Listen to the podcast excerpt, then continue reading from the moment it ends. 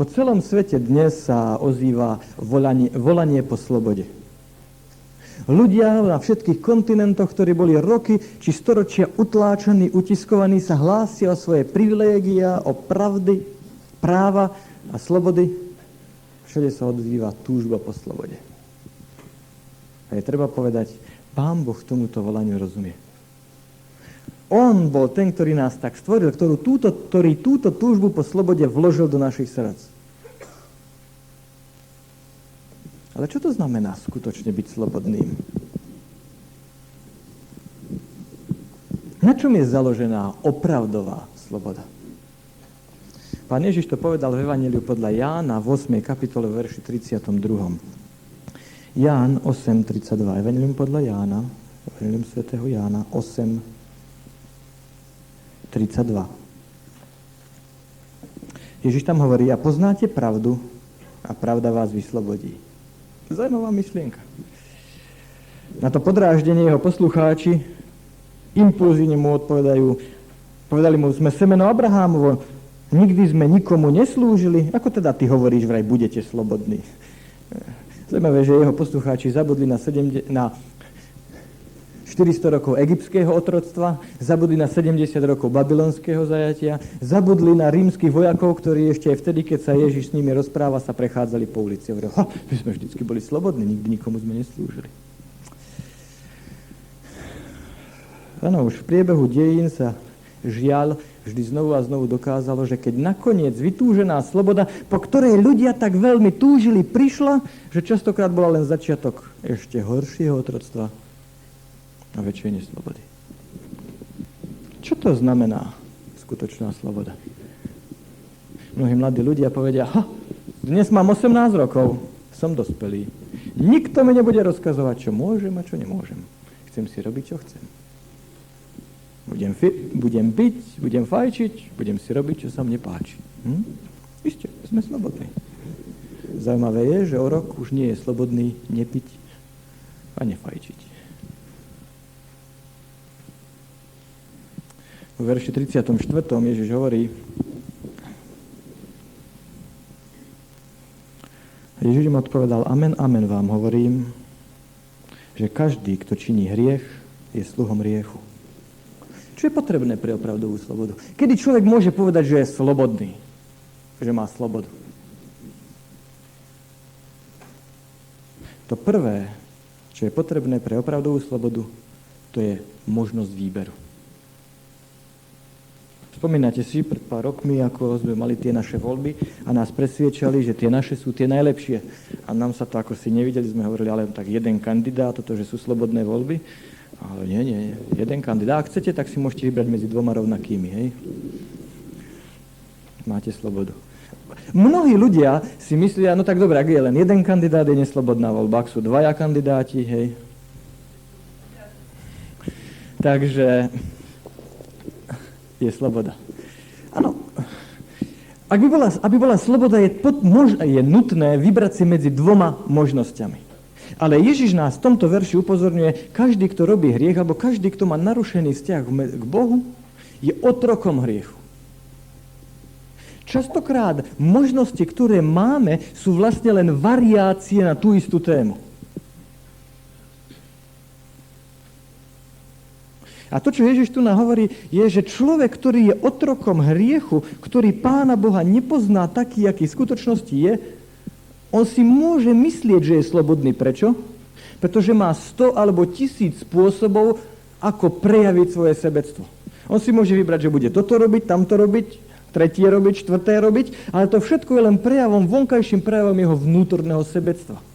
Ten človek si nemôže vybrať robiť niečo diametrálne odlišné, podstatne odlišné. Nemôže si vybrať, že bude nesebecky milovať.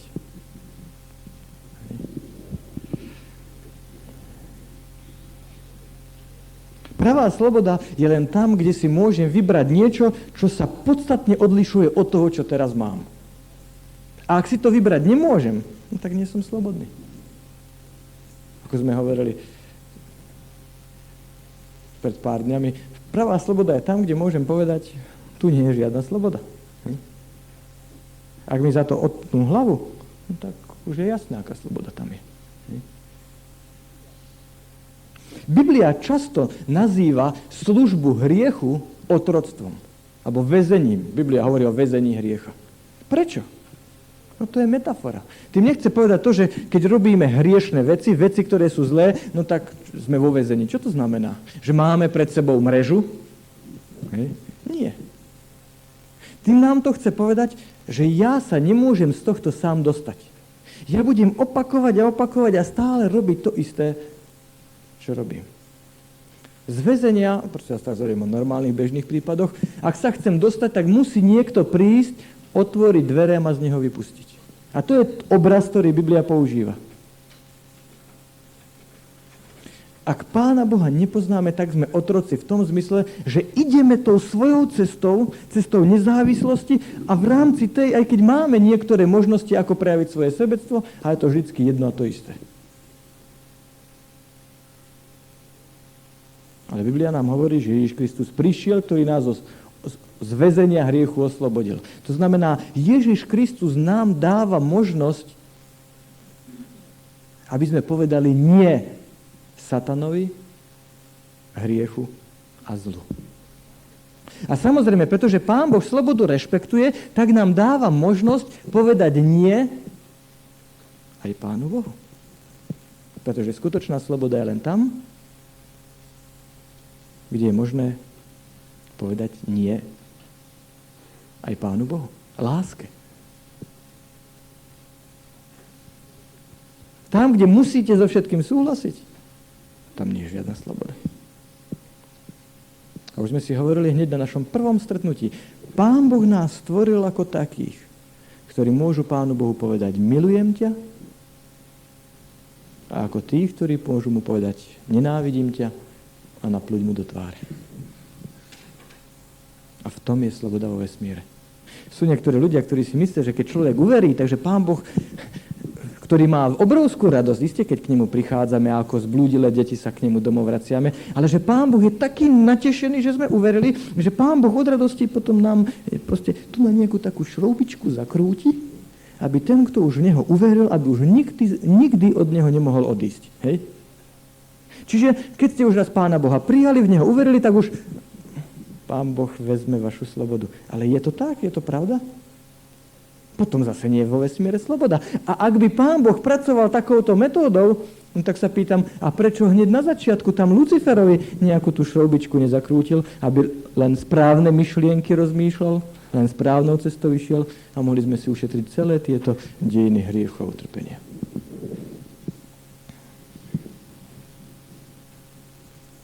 Z toho, čo sme doposiaľ hovorili, mám dojem, že je nám jasné, že vo vesmíre takáto sloboda existuje. Ja môžem kedykoľvek Pánu Bohu povedať, Pane Bože, dosť. Ja som si to rozmyslel, ja idem svojou cestou, daj mi pokoj, ja s tebou nič nechcem mať spoločné. A to, čo niekedy ma naplňa úžasom a by som povedal, až mráz mi beží po chrbte, je to, že keď toto srdce bude Pánu Bohu vytrvale, zatvrdilo hovoriť nie, nie, nie. Že odíde od Pána Boha tak ďaleko, že ani všemocný Boh vesmíru, ktorý sa stará o to, aby planéty sa otáčali s presnosťou na tisícinu sekundy, nedokáže nič urobiť s mojim srdcom. Ani všemocný Boh vesmíru nedokáže nič urobiť s mojim srdcom. Prečo? Lebo sa rozhodol, že bude riadiť vesmír na základe slobody a rešpektovania mojej, tvojej voľby. To je tá zodpovednosť, ktorú sloboda prináša. Takže pre skutočnú slobodu je možnosť voliť medzi dvoma protichodnými alternatívami. To prvé. To druhé, aby som sa mohol rozhodnúť, aby som si mohol niečo vybrať, buď takto, alebo takto, potrebujeme k tomu informácie. Ak nemám informácie, a čo bude, keď sa rozhodnem tak, a čo bude, keď sa rozhodnem onak, tak potom nemám skutočnú slobodu. Prečo? Pretože informácie pre moje rozhodnutie sú veľmi dôležité. Len vtedy, keď mám dostatok informácií, tak môže moje rozhodnutie byť zodpovedné. No. No, včera ste sa zasmiali, keď som spomenul naše televízne reklamy. No, beda tomu, ktorý svoje, hej, rekla, svoje informácie čerpá len z televíznej reklamy. Hej.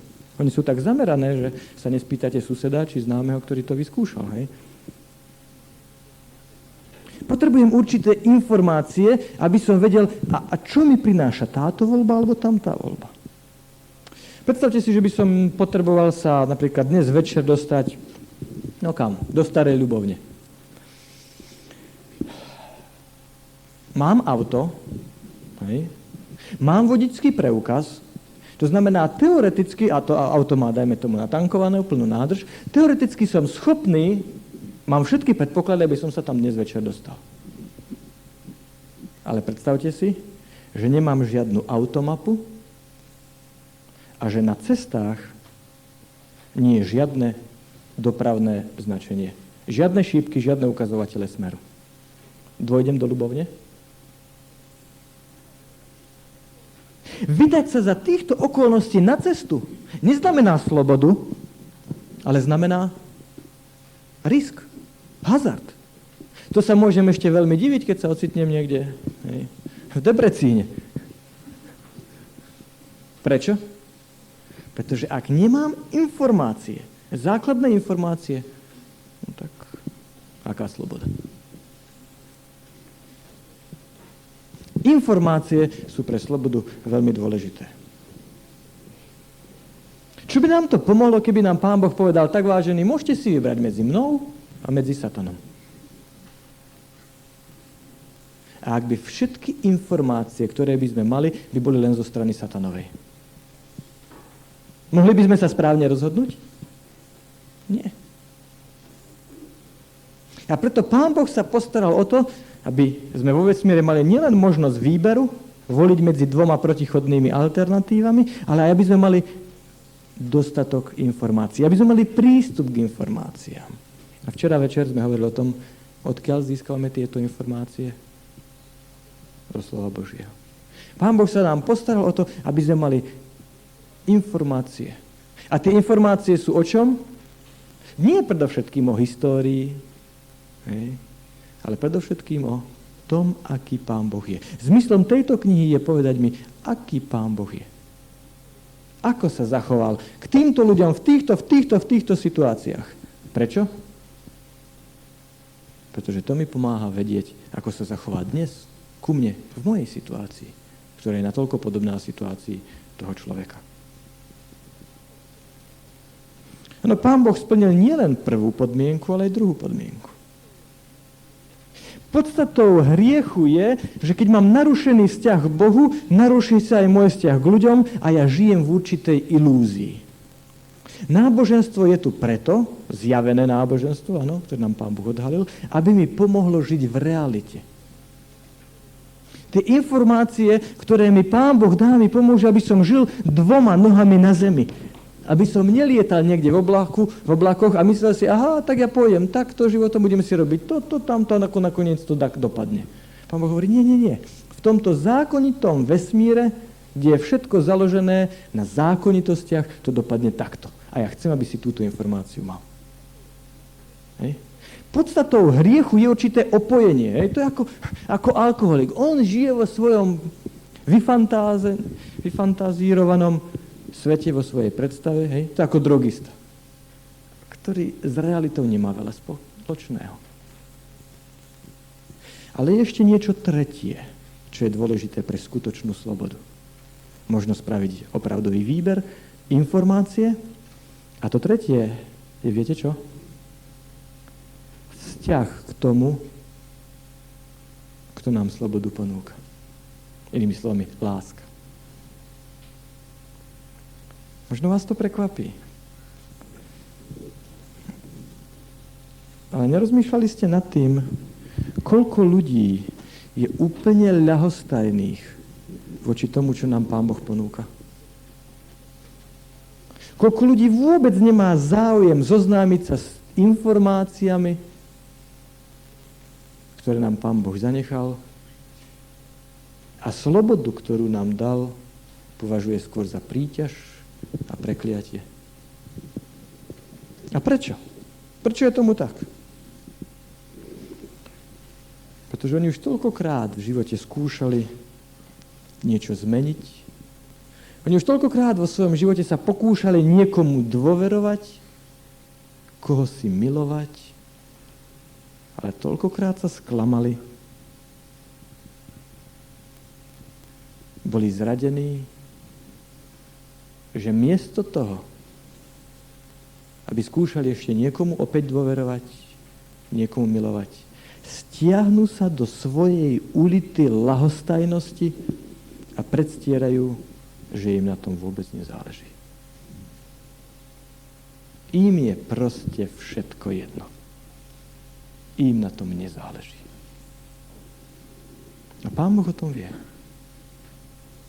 Pán Boh tomu rozumie. On vie, čím vy a ja v živote prechádzame, čo prežívame. Vie, koľkokrát sme si spálili prsty, vie, koľkokrát naša dôvera bola sklamaná, naša láska zradená, opovrhnutá. A vie, že sme zalezení do svojej ulity lahostajnosti, pretože sa bojíme z nej výjsť a riskovať, že nám zase kto si bude ubližovať. A preto s čím príde Pán Boh k nám? To prvé, čo nám Pán Boh vždycky ponúka a s čím nás chce osloviť je zjavenie svojej veľkej, nekonečnej, bezhraničnej a bezpodmienečnej lásky. Pán Boh nám ukazuje, že On nás miluje bezpodmienečne. Prosím vás, rozumiete tomu, čo to znamená bezpodmienečná láska? Ničím nepodmienená. Ja by som zajtra, zajtra večer chcel o tomto viacej hovoriť. Ako mne osobne náboženstvo, moja viera v Pána Boha pomáha v mojom živote. Čo toto znamená, táto Božia láska? Dnes večer by som vám chcel ukázať na niekoľkých príbehoch z Nového zákona, zo života Ježiša Krista. Ako Pán Boh sa k nám ľuďom správa. Čo je to bezpodmienečná, neohraničená Božia láska? V Evangeliu podľa Lukáša, alebo v Evangeliu svätého Lukáša v 7. kapitole je zaujímavý príbeh muža, farizea, to znamená nábožného muža, ktorý sa nazýval Šimon Malomocný. O tomto Šimonovi sa tam hovorí, že jedného dňa Šimon vystrojil pre Ježiša veľkú hostinu. No a z toho je jasné, že ak Šimon malomocný vystrojil veľkú hostinu pre Ježiša, že vtedy, keď ju vystrojil, nemohol byť malomocný. Prečo? Pretože ak poznáte lekárske a hygienické predpisy tej doby, tak viete, že malomocní by boli izolovaní za táborom, za mestom, mimo spoločnosti. A teda pri takom širšom, obšírnejšom čítaní Evanielia nemôžete uniknúť jednému uzáveru. Šimon bol malomocný, ale Ježiš ho uzdravil. A Ježiš to urobil len tak. Bez akéhokoľvek nároku na odmenu, na niečo zo strany Šimonovej. A Šimona to trápi, pretože to je niečo, s čím sa on nedokáže vnútorne vyrovnať. Ako to, že kto si sa ku mne tak krásne, dobre zachová? A, a čo ja by som mal urobiť? Ako ja by som mu to mohol zaplatiť? A tak dojde k uzáveru, ja pozvem tohto Ježiša k sebe na veľkú hostinu. No a ak budete čítať ten príbeh, tak pokračuje tak, že počas tejto hostiny príde žena, o ktorej Lukáš tam v 7. kapitoli v verši 37. hovorí, že to bola žena, ktorá bola známa ako hriešnica v tom meste, alebo ako iné preklady, ktorá viedla nemorálny život. A táto žena zobrala drahú masť a pomazala nohy Ježiša Krista. A Šimon to vidí a reaguje na to s veľkou nevôľou. A hovorí si, to je zaujímavé. Je síce pravda, že tento Ježiš mňa vyliečil z malomocenstva. To sa ešte nikomu pred ním nepodarilo. To by svedčilo o tom, že Ježiš je viac než len obyčajný človek. Ale na druhej strane, ak Ježiš je naozaj tým prorokom, ak Ježiš je naozaj tým záchrancom, tým mesiášom, tak potom predsa by musel vedieť, čo za človeka, čo za individuum je tá žena, ktorá sa ho dotýka. Potom by to určite nedovolil. A keď tak Šimon rozmýšľal nad tým, že prečo Ježiš sa zachoval tak, ako sa zachoval, v tej chvíli počuje hlas, Šimon, rád by som ti niečo povedal. A v Šimonovi to hrklo ako v starých hodinách a začína rozmýšľať, nie je niečo pravdy na tom, čo ľudia o tomto Ježišovi, niektorí ľudia hovoria, že dokáže čítať myšlienky? Dlane sa mu zapotili a hovorí, áno, povedz, učiteľu. Viete, čo povedal Ježiš? Ježiš povedal jednoduchý príbeh o dvoch dlžníkoch. A hovorí, Šimon boli dvaja dlžníci. Jeden dlhoval 10 tisíc korún, zhruba, a druhý dlhoval 100 tisíc korún. A ich veriteľ obidvom odpustil. Čo myslíš, ktorý z nich ho bude viacej milovať? Ten, ktorý mu odpustili viac, hovorí Šimon. Správne. A keď Ježiš mu rozprával túto nevinnú historku, Šimon si uvedomil, aha, ten Ježiš o mne vie viac, ako som si myslel. Ježiš mu toto historku hovorí, Šimon, ty pohrdáš tamtou ženou, ale vieš čo? Ty si desaťkrát horší ako ona.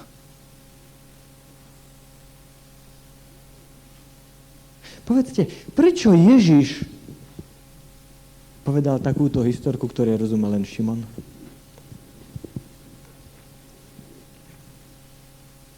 Veď Ježiš to mohol povedať úplne inak.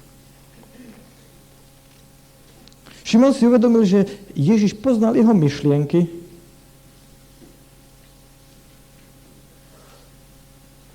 a že Ježiš musí byť jeho skutočným priateľom.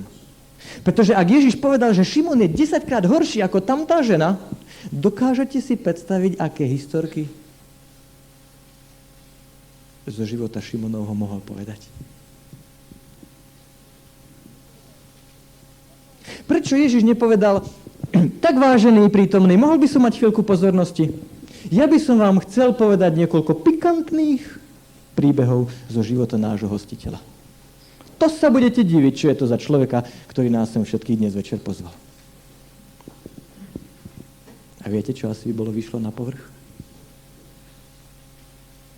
Ale Ježiš to neurobil. Prečo? Pretože Ježiš nám prišiel zjaviť Boha. Ježiš nám prišiel ukázať, aký Pán Boh v skutočnosti je. A Pán Boh nebude verejne ponižovať svoje deti. Ako sme hovorili predvčerom, on si váži našu dôstojnosť nadovšetko. Šimon pochopil. Ježiš ma musí mať veľmi rád. Vidíte? Šimon mal. Šimon potreboval zaujať určitý postoj k Ježišovi.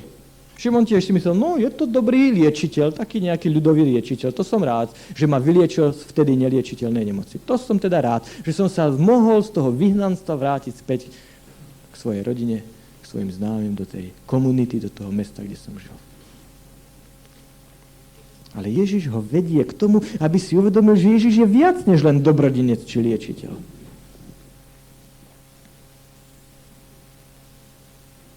Šimon mal určité informácie o Ježišovi. Šimon mal možnosť rozhodnúť sa. Príjmem Ježiša Krista ako spasiteľa, alebo nepríjmem.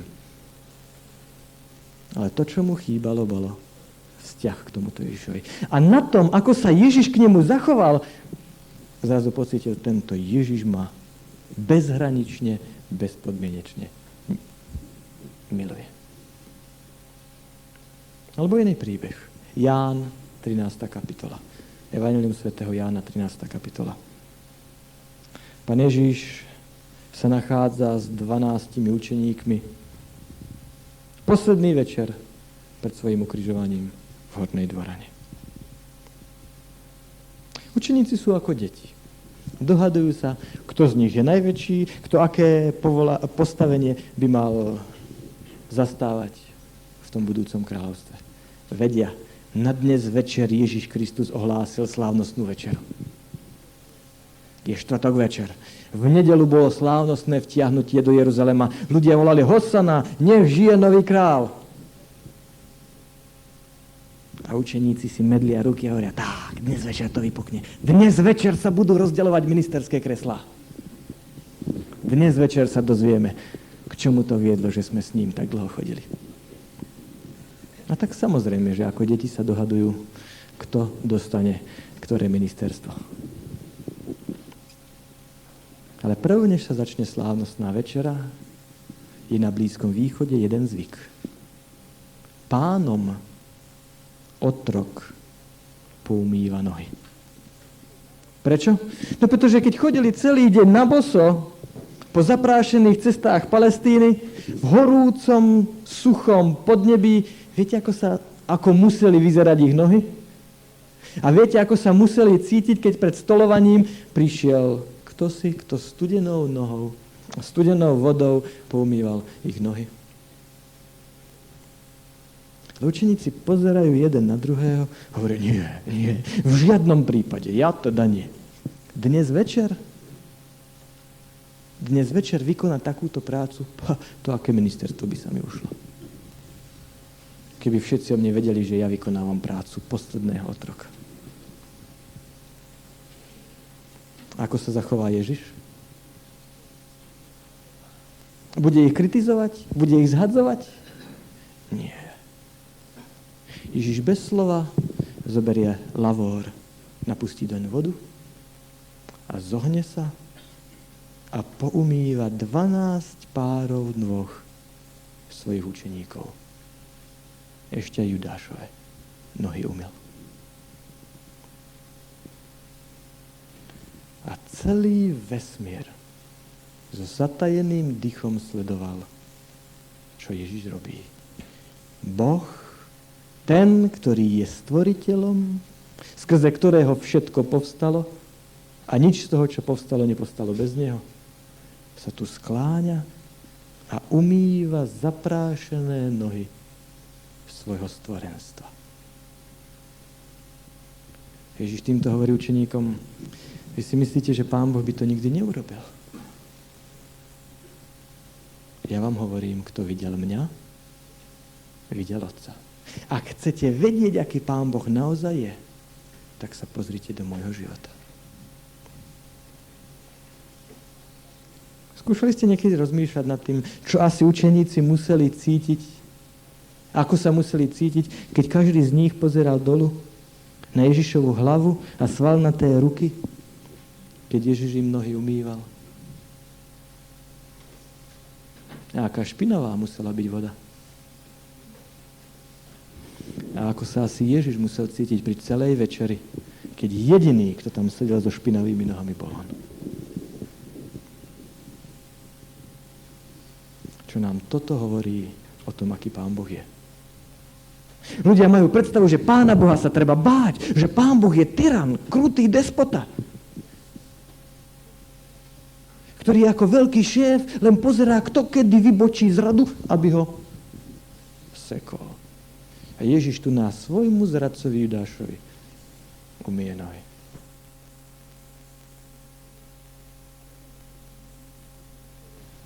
A potom, keď sa posadí, tak Ježiš povie, tak, a teraz, vážený, musím vám povedať niečo, o čom ja už viem tri roky.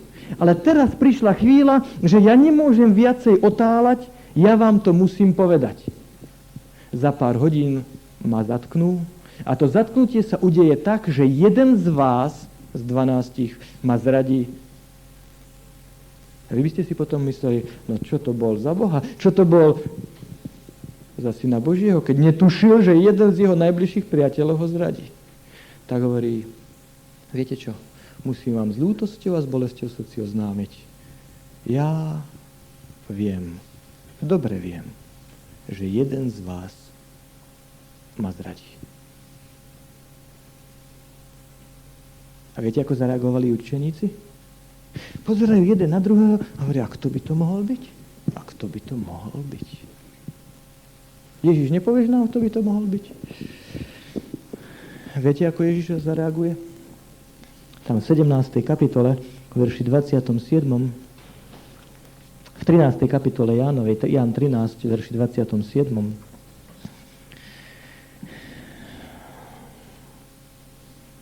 Ježiš povedal, komu omočím z kivu chleba a podám mu, ten je to. A omočiac z kivu alebo krajec chleba podal Judášovi, Šimonovi, Iškariotskému. A hneď tedy mu riekol Ježiš, čo robíš, rob rýchle. Ale niktorý zo spolustolujúcich neporozumel, čo mu povedal. Pretože niektorí sa domnievali, pretože Judáš nosil mešec, že Ježiš mu povedal, choď, nakúp to, čo potrebujeme ku sviatku aby si dal niečo aj chudobným. Ešte aj vtedy, keď Ježiš má označiť svojho zradcu, tak to urobí spôsobom, že len Judáš vie, o čo sa jedná. Tí ostatní si mysleli, aha, mu povedal, choď a zariad zbierku. Choď a postaraj sa, aby jadra fungovala. Hm?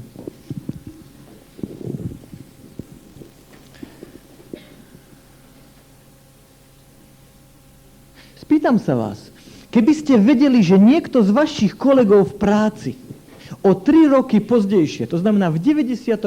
roku, v marci, vás nečestne podrazí a hlúpo sa k vám zachová. Dali by ste mu to pocítiť? Dali by ste mu za tie tri roky pocítiť, že vy viete, čo je on za charakter?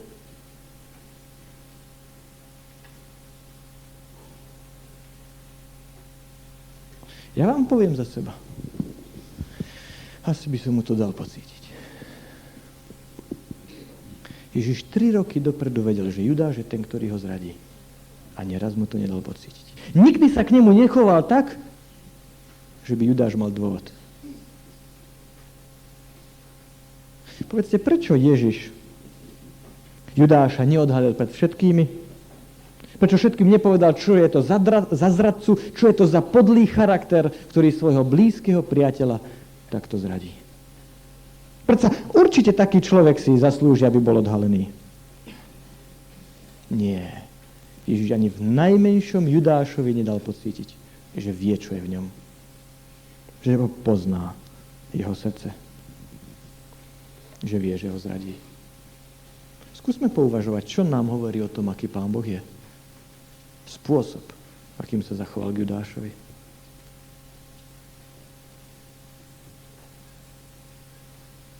tak Pán Boh sa takto zachoval ešte aj k svojmu zradcovi. Je potrebné sa Pána Boha báť? Alebo zoberte za niekoľko hodín potom, Peter sa preklína, zaprisaháva, že on nie je nasledovníkom Krista, že naopak Krista nikdy nevidel, nepoznal, že on s ním nikdy nič nemal spoločné. Čo to vôbec mu chcú prišiť? A potom zaspieval kohút, presne tak, ako Jež mu pred pár hodinami povedal, že sa stane.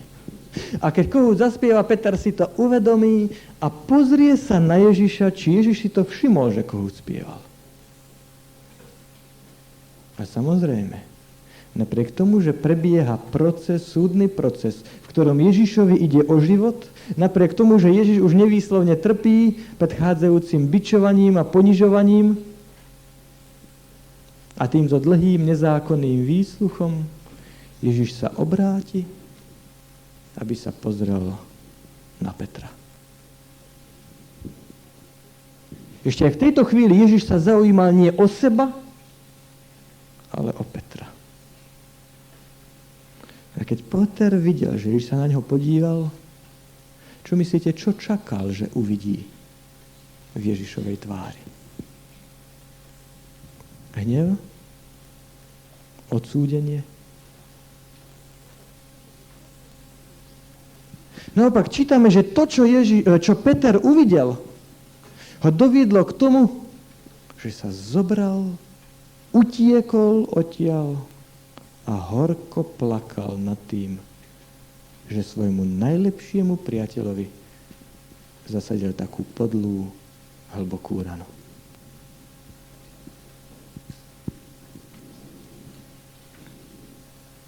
Napriek tomu, že asi by si zaslúžil odsúdenie, namiesto toho videl smútok a sklamanie a ľútosť v tvári toho, ktorý ešte pred niekoľkými hodinami mu umil nohy. Dokážete si predstaviť, čo asi Peter potom prežíval, keď si uvedomil, že napriek tomu, ako on sa choval k Ježišovi, Ježiš bol k nemu taký láskavý. Povedzte, čo nám hovorí tento spôsob, akým Pán Boh sa, zachová, sa chová k nám ľuďom? A ja vám poviem, ja začínam tušiť, že dôvod, prečo my ľudia máme také vzťahy, aké máme medzi sebou, je, že sme práve nepocítili a nepoznali túto bezpodmienečnú, neohraničenú lásku. Keby sme si uvedomovali, že Pán Boh nás miluje takých, akí sme, že je k nám láskavý, bezvýhradne, bezpodmienečne, potom zrejme by sme vyšli zo svojich ulít lahostajnosti a potom by sme sa dokázali jeden k druhému správať úplne, úplne inak. Potom by sme sa odvážili milovať, dôverovať, riskovať. Potom by sme sa chovali k tým, ktorí sú okolo nás, tak aby aj oni pocítili, čo my sme prežili. Pán Boh nás chce oslobodiť od našich spôsobov, starých spôsobov správania sa. On nás uistuje, že on sa nemení, že je ten istý včera, dnes i na veky. A ak on sa nemení, tak z toho vyplýva len jedno, že potom ku mne, k tebe, ku každému z nás sa dnes chová presne tak, ako k Šimonovi, Petrovi i Judášovi. On chce, aby ja a ty sme boli slobodní. To znamená milovať aj tých, ktorí nás nikdy nemilovali. Milovať aj tých, ktorí sa k nám nesprávajú tak, ako by sme si to my predstavovali. Aby sme nepočítali vždycky má dať a dal. On očakáva, že jeho láska k nám v našom srdci zapáli plameň lásky a dôvery.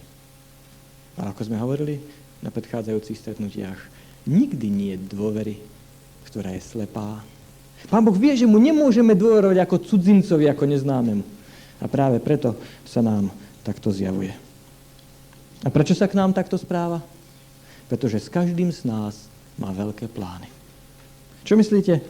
Prečo nás Pán Boh stvoril takými, akí sme? Nehovorí vám niečo o Bohu to, že Pán Boh nás stvoril s takouto mozgovou kapacitou? Viete, koľko percent svojho mozgu každý z nás využíva? 2-3 percentá. A ak niekto už využíva 4%, tak ho zoberú do Akadémie vied, pretože je taký génius. Ne? Čo nám hovorí o Pánu Bohu, že nás stvoril s takouto kapacitou? Že asi pre naše životy má lepší plán, než len to, aby sme sa napchávali jedlom a zabávali. A čo tá úžasná mravná sila? Čo tie vznešené ideály? Nehovorí nám to o tom, že Pán Boh nám chce ponúknúť čosi, o čo my máme len veľmi slabé predstavy, o čom ani netušíme.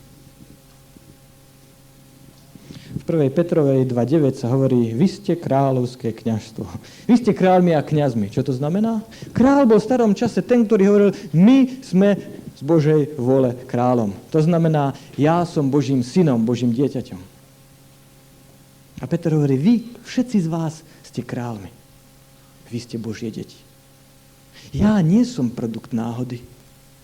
Ja som v tomto vesmíre jedinečný pretože som jedinečný originál, tak pre Boha mám ja i každý z nás nekonečnú cenu.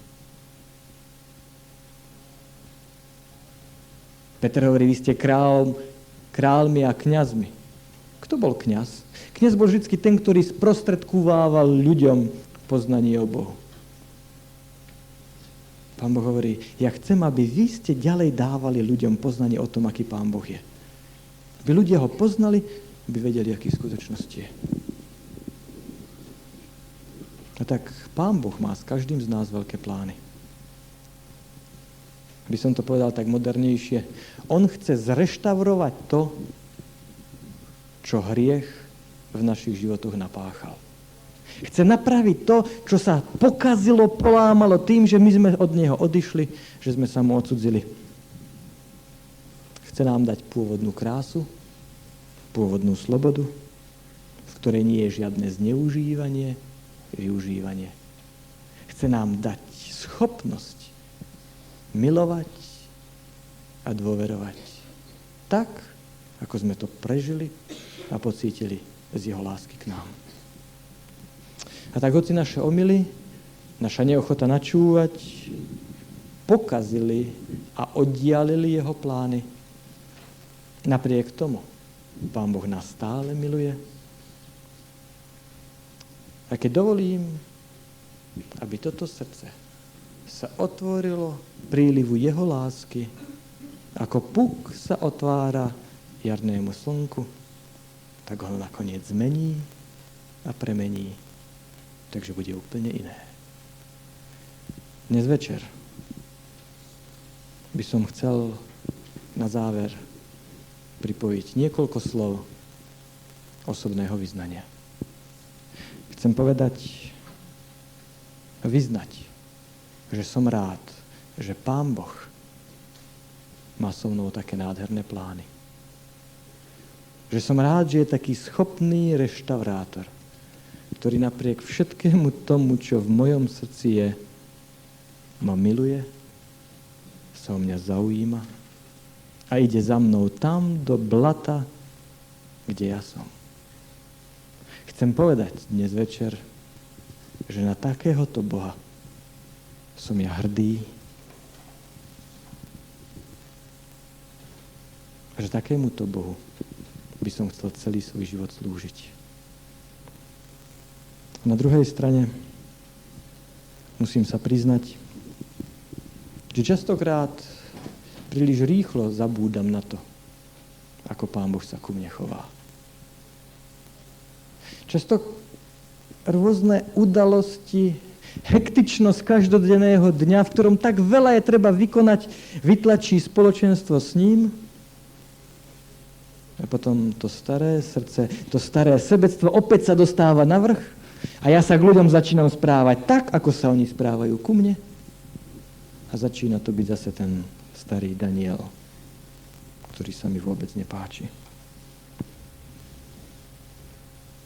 Ale dnes večer, keď som mal možnosť znovu počuť o tom, aký Pán Boh je, a keď sme spoločne mohli uvažovať nad týmito príbehmi a príkladmi Ježišovej lásky a vzťahu k nám, by som sa chcel rozhodnúť a povedať mu, Pane Bože, ja by som ti chcel patriť. Ja by som nechcel dovoliť, aby slobodu, ktorú ty si mi dal a ktorú si pre mňa tak draho vykúpil na kríži, aby ja som mohol byť oslobodený od všetkého toho zlého, od poviazanosti tým hriechom, aby túto slobodu ja som zneužíval, aby ma Satan o ňu pripravil. Chcel by som mu dnes večer povedať, Pane Bože, ja som ti vďačný za to, čo si o sebe zjavil tomto slove. Chcel by som mu povedať, že ho milujem práve preto, aký je a ako sa ku mne a k nám všetkým správa. Povedzte, nechceli by ste niečo podobné povedať jemu aj vy? Povstaňme k spoločnej modlitbe. Drahý a láskavý náš, Pane, prichádzame k Tebe i v tejto večernej chvíli, vďačný za to, že Ty máš s nami také veľkolepé plány. Ďakujeme Ti za slobodu, ktorú si nám dal a ktorá v konečnom dôsledku je príčinou toho, prečo môžeme sa tešiť, radovať, prečo môžeme milovať jeden druhého a prežívať to pekné, čo na tomto svete máme. Ale uvedomujeme si, ako častokrát i tieto naše vzťahy sú narušené práve tým sebectvom a tým, čo to škrípe.